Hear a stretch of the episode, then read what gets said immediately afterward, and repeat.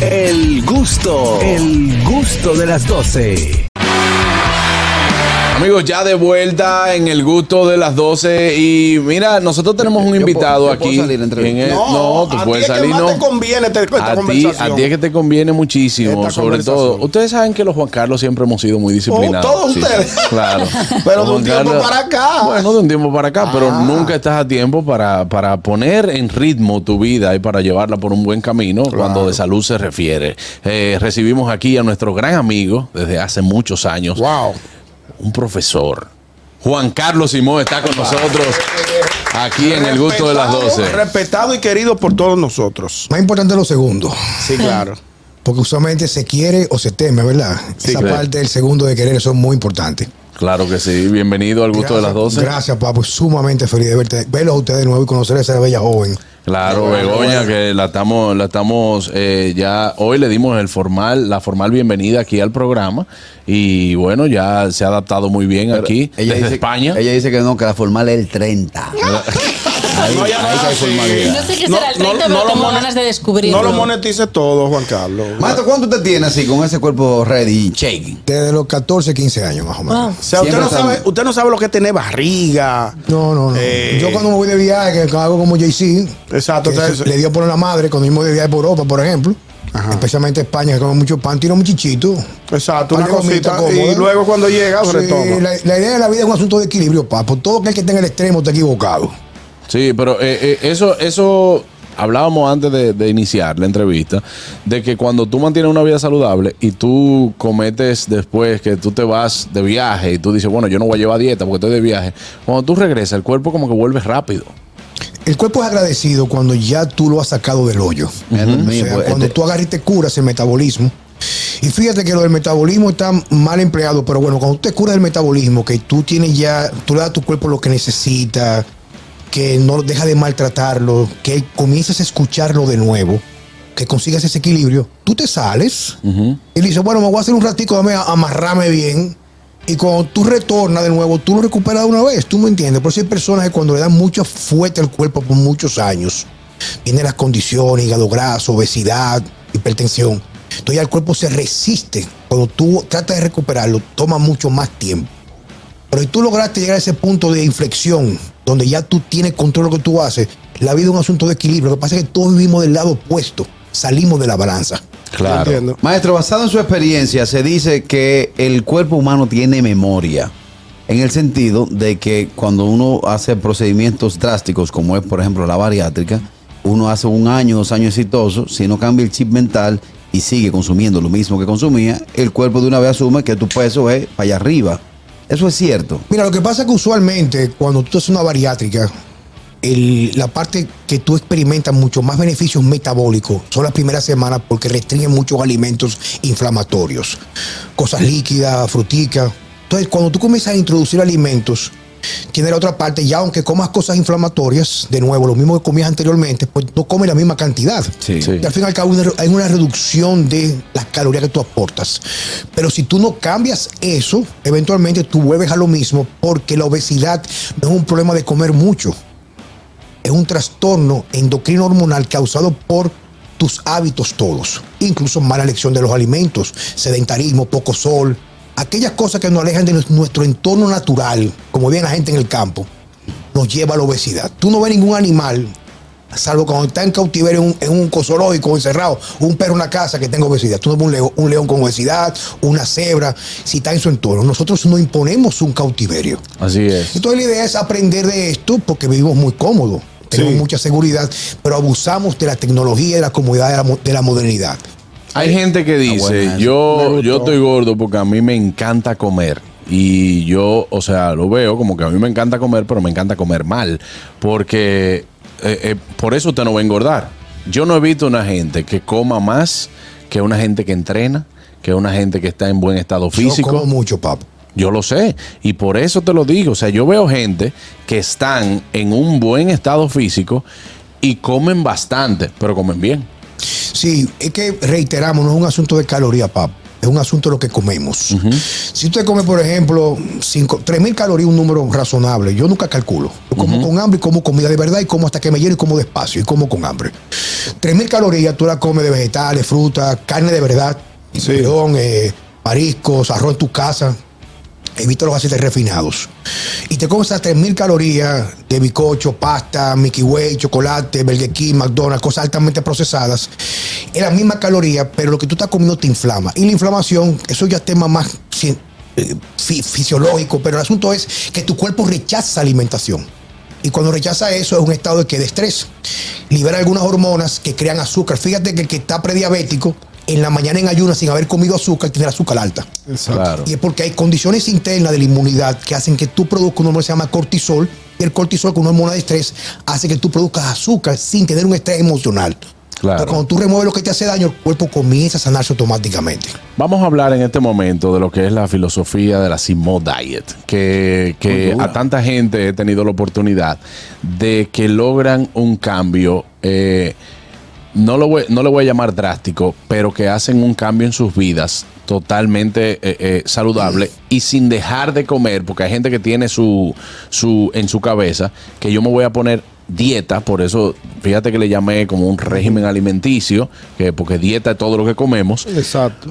Pero vamos a hablar de esta, de esta filosofía, la Simo Diet, eh, que lo puede hacer cualquier tipo de persona y en qué se basa. Mira, básicamente es el resultado de muchos años de estudios y también observación. Sí, Yo viajé a Turquía hace unos cuantos años a dar unos talleres y me invitaron un par de veces porque fue un éxito. Y yo, ven acá, pero coño, yo pensé que los dominicanos comíamos mucho. sí. Esos turcos comen que a morirse, viejo. Y tú no lo ves prácticamente con esa obesidad. Una barriguita, quizás gente lo van al gimnasio, fuman muchísimo. Concho, ¿qué falta aquí? ¿Qué hay allá? O viceversa, me di cuenta que una cosa que pasa en los lugares, especialmente cerca del Mediterráneo, es que no consumen los aceites que consumimos este lado del mundo. Canola, girasol, soya, que son altamente proinflamatorios. Sigo observando, sigo estudios, sigo practicando y yo oferto la dieta de forma gratuita en redes sociales como un recurso para que todo el mundo entienda que lo que tú comes o te aleja o te acerca a la plenitud. Y la plenitud no es verte flaco, es sentirte bien. Claro. Eso, esa es Entonces la la gente le gusta la dieta porque dicen acá, pero yo no estoy pasando hambre. Pero cuando tú comes lo mismo, pero cambias los ingredientes, dicen acá, pero me pasa algo. Ya no me da sueño después de comer al mediodía. Yo me levanto y no me siento cansado. Hay una reestructuración interna en tu cuerpo. Tú reclamas esa plenitud porque se ha normalizado el cansancio crónico, beber mucho café, vivir cansadísimo, ansiedad crónica. Entonces la dieta lo que hace básicamente se enfoca en un, un primer plano, en remover aquellas cosas que a todo el mundo le hace daño y aquellas que a la mayoría le hace daño. Entonces en esa primera fase, que son un mes, mes y algo, tú experimentas, lo primero que vas a experimentar es, ven acá, pero ya no me da ansiedad entre comida. Tú acabas de comer y sales por ahí y pides una galletita, un capuchino, algo. Tienes que picar algo. Pero esa ansiedad responde a una necesidad. Y que cuando tú comes alimento inflamatorio, tú dañas el intestino. No vamos a entrar muy profundo, dañas el intestino. Y el intestino, que se conoce como el sistema nervioso entérico, se reconoce como el segundo cerebro. Casi los neurotransmisores que tú produces para sentirte equilibrado, no es en la cabeza, es en el intestino que se producen. Y cuando tú comes cosas malas, tú matas algunos neurotransmisores. Por ejemplo, la serotonina, que es neuro- neurotransmisor que se potencializa cuando tiene un orgasmo o come algo dulce. Coño, qué gusto. Sí, Eso es serotonina. Coño, qué tranquilidad, qué Manilla, chévere. qué Es verdad. Pero cuando tú no tienes de eso, lo contrario que es ansiedad. Entonces el cuerpo te pide un dulcito. Entonces, coño, qué gustico. Entonces, la ansiedad no es que, ah, no, no, tú tienes ansiedad, no, no comas. No, no, eso responde a algo. ¿A Claro. qué responde? Tú estás comiendo algo que te está causando esa necesidad. Pero no es que darle, es que es remover de la dieta. Entonces, cuando tú remueves esos alimentos, la gente comienza a experimentar la plenitud. Ese es el enfoque primario. El segundo es que nosotros no vivimos como vivían nuestros abuelos hace 50, 80 años atrás.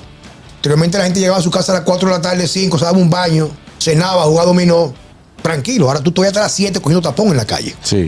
Entonces, los macronutrientes, que son proteínas, grasas y carbohidratos, cuando los comemos, tienen un impacto muy específico en nuestro sistema nervioso. Vamos a dominicalizarlo, tropicalizarlo. Que se come un arroz con habichuelas se amema. Claro. Tú te metes un plato de arroz con habichuelas salseado y vas a manejar, tú vas a chocar. ¿O qué así que tú vas?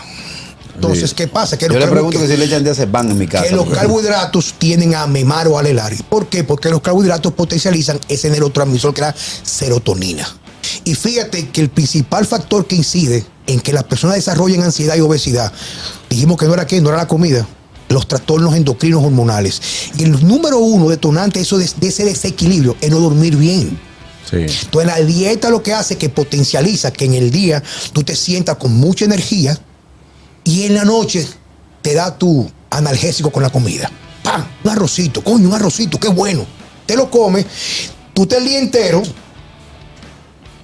tirando para adelante. Pero si tú dices, tengo una dieta que me puso fulano y en la noche con ese cansancio, él lechuga con jamón, tú llegas aburrido.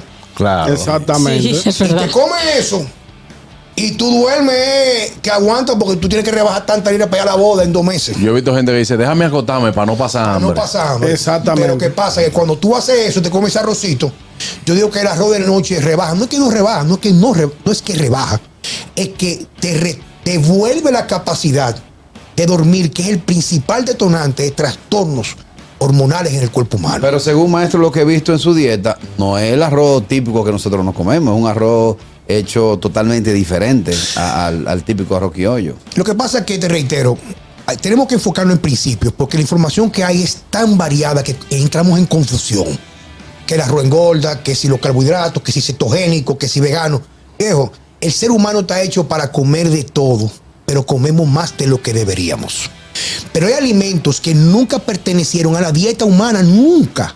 El primero que viene a joder a uno son esos ace- aceites que vemos que mueven muchísimo, eh, en el país mueven mucho, mucho dinero canola, soya, girasol, maíz. Tuvo un pobre comprando, pero compra un aceitico con su arroz. ¿Sí o no? Sí. Claro. Y después compra la salsa de tomate o la pica pica. Si tú dejas ese aceite comiendo lo mismo, tú comienzas a rebajar. Porque ese aceite es altamente dañino para el cuerpo humano.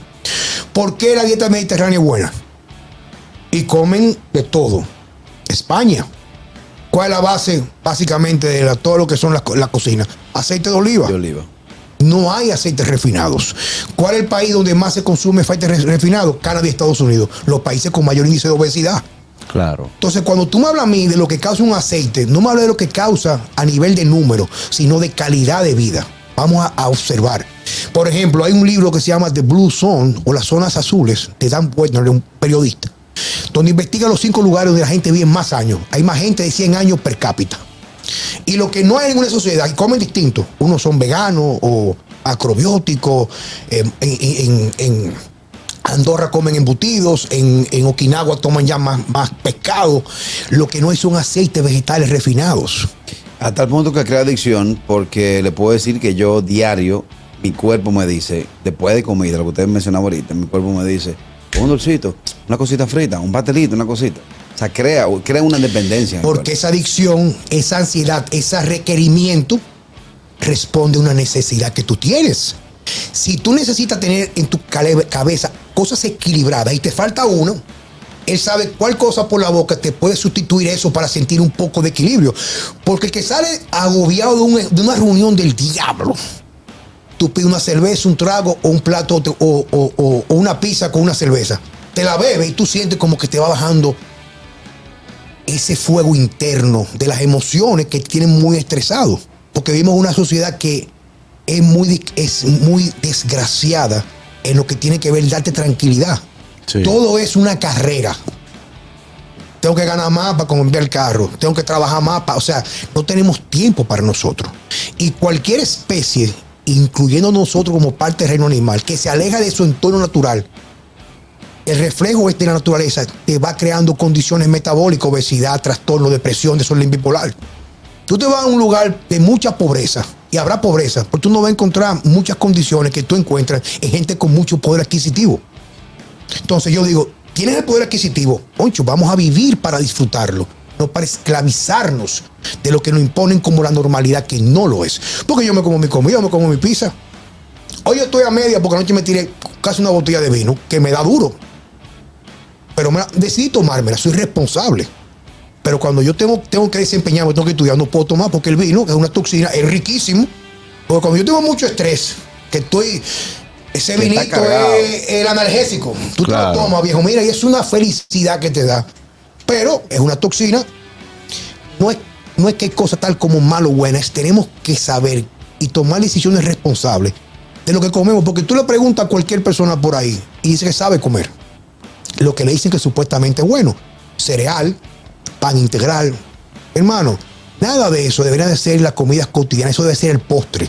La, Sí. la- la- la excepción. Y aparte que este lado del mundo, que no pasa en Europa, en Europa hay legisla- eh, se legisla para que no haya trigo transgénico. Aquí el trigo que nosotros comimos, eso es una vaina asesina para la inmunidad y la obesidad. Tú sabes la gente que sufre hoy en día de reflujo gástrico y gastritis. Sí. Tú le quitas esos alimentos. Y dicen, "Ven acá, pues yo tenía cinco años no me quitaba y yo me he dado, me he dejado dar reflujo gástrico. ¿Por qué? Porque tú dejaste de lastimar tu cuerpo. Y de eso se trata. La dieta lo que trata no es una dieta, es reto- re- retornar a la base nuestra. Comer más del campo. Y cuando la gente tiene esa, esa vitalidad, ya deja de comer contando calorías y eso. Eso y la es gente importante. comienza a Porque donde se viven muchos años, la gente no, no cuenta ni calorías, ni, la gente come comida, lo que hay. Lo que hay, Y eso exacto. lo estamos tratando de lograr. El tema, el tema de, la, de, la, de este ayuno tan largo, ¿cómo tú Ayuno ves? El ayuno Intermitente. intermitente. ¿Cómo tú ves eso? Si tú eres una persona que tiene mucha obesidad, trastorno metabólico, el ayuno es algo terapéutico. Sí, pero, eh, pero tú lo puedes hacer siempre o por un tiempo. Mira, es que la pregunta es muy compleja, la respuesta es compleja. Vamos Vamos, tú eres una persona que tú estás gordo porque tú vives picando. Ajá. Cada vez que tú comes, tú liberas insulina. Y la insulina es la hormona que te hace engordar. Fíjate que el diabético, ya en ayuna, tiene la glucosa y la insulina alta sin haber comido. Entonces, cada vez que tú comes, tú incrementas esa respuesta. Entonces, si tú vienes una historia de comer mucho, comer menos frecuente va a ayudar a lo anterior. Ahora, una gente sana, metabólicamente sana, el tipo que trabaja en el campo, el que hace ejercicio, ayunar no es, no es muy, muy recomendable. Porque también como comer en exceso, pasar hambre en exceso es malo. Hay gente que lo utiliza, muy bien, pero yo, yo he visto en mi práctica profesional conmigo mismo que si hago ayuno dos días me siento muy bien. Ya el cuarto o quinto día me veo demacrado. Y el cuerpo te habla. Es uno que no lo escucha, él se manifiesta. Así es. Ahora, yo me doy unas alturas esta noche, nos vamos por ahí, nos comemos, nos damos par de tragos, nos do- cuatro botellas de vino, seis o ocho cervezas, después un, un licor. Esa dieta un que yo llevo, esa un que yo llevo. churrasco, Un de todo. churrasco que le gusta la que al día siguiente, como me voy a levantar con el estómago maltratado, me va a decir, no es momento de darle comida, yo puedo hacer un ayuno de 18 horas y Claro. luego vaya a comer. Bueno, eh, quiero que en este momento eh, hablemos del libro, donde la gente lo puede adquirir también. eh, que, Ah, esto está es, bueno eso. que esto Es es. interesante. Mira, el libro de Simón Diet, que salió hace ya casi cuatro meses, era un libro bastante extenso con toda la justificación científica. Pero la idea es que tanto usted como el Ballet Parking, cualquiera lo pueda leer. Y con la casa editora lo, lo hicimos una reducción que se lee. Una gente con hábito de lectura lo lee en cuatro horas. Una gente con poco hábito de lectura en tres días lo lee por retazos. Pero es un libro muy cautivador que hace una reflexión, entender cómo deberíamos de comer y nos pone a reflexionar cómo comíamos antes, cómo comemos ahora, el número de enfermedades. Habla de mi historia, poquito, de dónde viene esa influencia a mí, a esa pasión de encontrar solución a través de las cosas que no tienen costo, que no se compran como medicina, sino a través de los alimentos. Usualmente es en Amazon, para gente que vive fuera del país. Se puede pedir en Amazon, está digital y impreso. Y en mi centro, en Human, en el 809, 960-9192 está el libro. Fácil lectura, prácticamente se está cobrando lo mismo que costó la impresión, porque yo lo hago como algo para ceder. Un Lo que yo entiendo que cada ser humano debería valorar. Porque al fin y al cabo, papo, tú sabes lo feo, lo feo y lo triste que una persona como nosotros, ya con mucha capacidad mental, ser diagnosticado con una enfermedad metabólica. No, y que hay gente también que si ya lee esto lo ve desde otro punto de vista, porque, señores, por favor, si usted le dan, a- no, no solamente si usted está llevando la Simo Diet, si a usted cualquier nutriol, nutricionista, lo que sea, a usted le da una dieta, deje de compartir dieta. Que esa dieta se le hicieron para usted. Sí, sí. si usted va a llevar un plan nutricional, de, ah, te voy a mandar la Simo Diet, que yo lo estoy haciendo con él. No. Bébete Cada paciente es diferente. Sí, que el libro lo que hace es, es darte las herramientas para tú comenzar a caminar solo. Sí. y recurrir a comer alimentos más menos procesados, alimentos reales y te explica las bases reales. Se habla del ayuno, hay muchas cosas, ¿tú me entiendes? O sea que es un libro bastante interesante, bastante, reitero, una, una lectura bastante corta. Yo me lo leo prácticamente en una sentada, lo leo dos veces. Pero es un libro, creo que es muy bonito porque no es interés. Yo no estoy buscando tener la razón de nada, sino buscar la verdad. Quien se aba- abandera con la razón ya está parcializado. Y todo lo que es parcializarte en cualquier ámbito, ideología, política, religión, estás en el extremo, estás en el lugar equivocado. La vida es como el arcoíris, multifactorial. Hay que respetar el derecho de todo el mundo a hacer lo que quiera hacer, pero debemos de tomar decisiones dentro de un cuerpo y una mente completamente sanos y equilibrados. Una gente inflamada, una gente cansada, una gente con trastorno digestivo, con cansancio crónico, pierde la capacidad de tener control de su vida. Y es muy fácil domi- do- ser dominada y doblegada. Bueno, pues Juan Carlos, tenemos que darte las gracias porque yo creo que toda esta información ha sido muy provechosa, tanto para nosotros como para nuestros oyentes. Eh, yo soy muy, o sea, sigo mucho también tu trabajo y, y qué bueno que has podido influir en, en- en cambios de vida en muchas personas que quizás antes no veían la alimentación como algo simplemente para llenarse, como decimos el dominicano, para hartarse, y ahora lo ven como la gasolina que necesita su cuerpo para, para poder vivir mejor en ese sentido. Muchas gracias por la invitación. Sabes que te admiro mucho, viejo. Gracias. Y todo lo que tú tocas se vuelve oro como el rey Midas. Bueno, muchísimas gracias, de verdad. Para mí un halago. Gracias al profesor Juan Carlos Simón. A ustedes no se muevan, amigos. Ya volvemos. Esto es el gusto de las 12. Al regreso, la lista de ñonguito. El gusto, el gusto de las 12.